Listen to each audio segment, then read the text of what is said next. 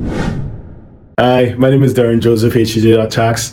I'm talking to you from Panama, where I'm just spending a few hours after having spent two weeks in Uruguay and in Paraguay.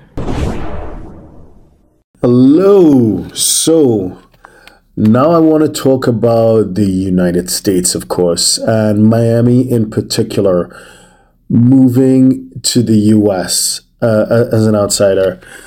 I, I think there is no real discussion that the unofficial capital of Latin America and the Caribbean is Miami. And if it is that you're trying to do business across the region, there's no there's no other city that that can hold a, a candle to Miami. Perhaps maybe Orlando, but I'm not a I'm not a fan of the second place. So when I'm in Asia, I my I'm fully based in Singapore, not Malaysia, not number two. When I'm in the Middle East, I'm not in Bahrain or somewhere else. I'm in Dubai. I'm in the UAE because that is that is a center of business activity. When I'm in Europe, I prefer to spend my time getting things done in London over other Eastern European cities. Every place has its charm, every place has its pros and cons, but I like to figure out what number one is, and I try to get things done there. And number one for Latin America and the Caribbean has to be Miami. So, why do I think that way? I think to call out some of the more obvious stuff would be banking I think everyone has already figured that out. Most high net worth families in Latin America and the Caribbean already bank in Miami. There's not much confidence when it comes to banks in Latin America and the, Car- and the Caribbean. Even though you may have Canadian banks, even though you may have American bank branches, branch networks in Latin America or the Caribbean, bear in mind that those banks, even though they may be a Canadian bank, for example, they they have to operate by the local jurisdiction's rules. So what that means is that foreign exchange control and sometimes foreign exchange confiscation is an unfortunately bad habit. And for those who try to bank in the region, you know exactly what I mean. The second thing is the rule of law. I think any any Latin American business has figured out that they want to have the and they're doing business across jurisdictions in the region. They're going to have either their HQ in Miami or some of their key corporate functions are going to be in the US.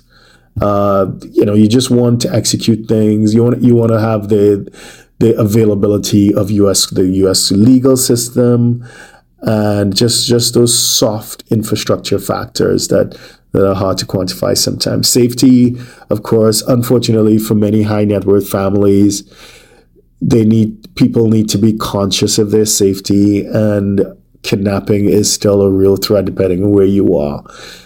And and you know so we i've seen many of our clients their wife and kids would be in the united states whereas dad is still doing business in in latin america or wherever it is that the business physically is.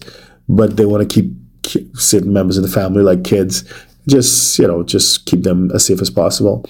Infrastructure. Wi-fi is super fast of course. Cell phone calls don't randomly drop in the middle of your call.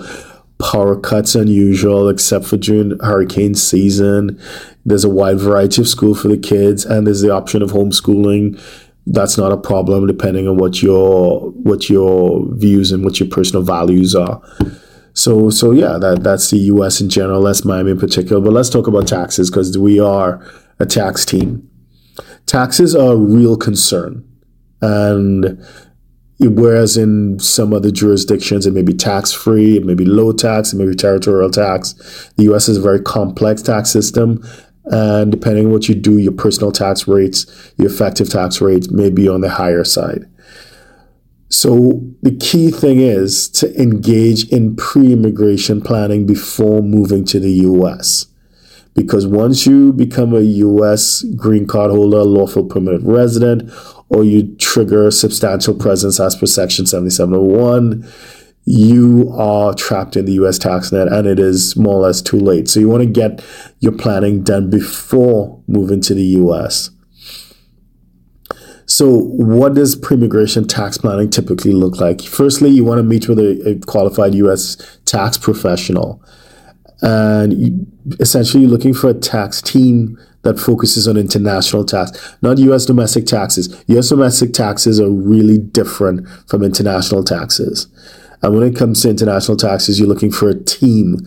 Anytime you see an individual who claims that they've memorized all eight or 10 million words of the federal tax code and they know it inside out, uh, that's probably kind of impossible. So you're looking at a team, and different members of the team specialize in different areas of international tax. You want to do some pre-immigration tax planning sessions and even have your team run some model returns so you can see what what what are your ass what which asset classes or which revenue streams are particularly vulnerable to adverse tax treatments.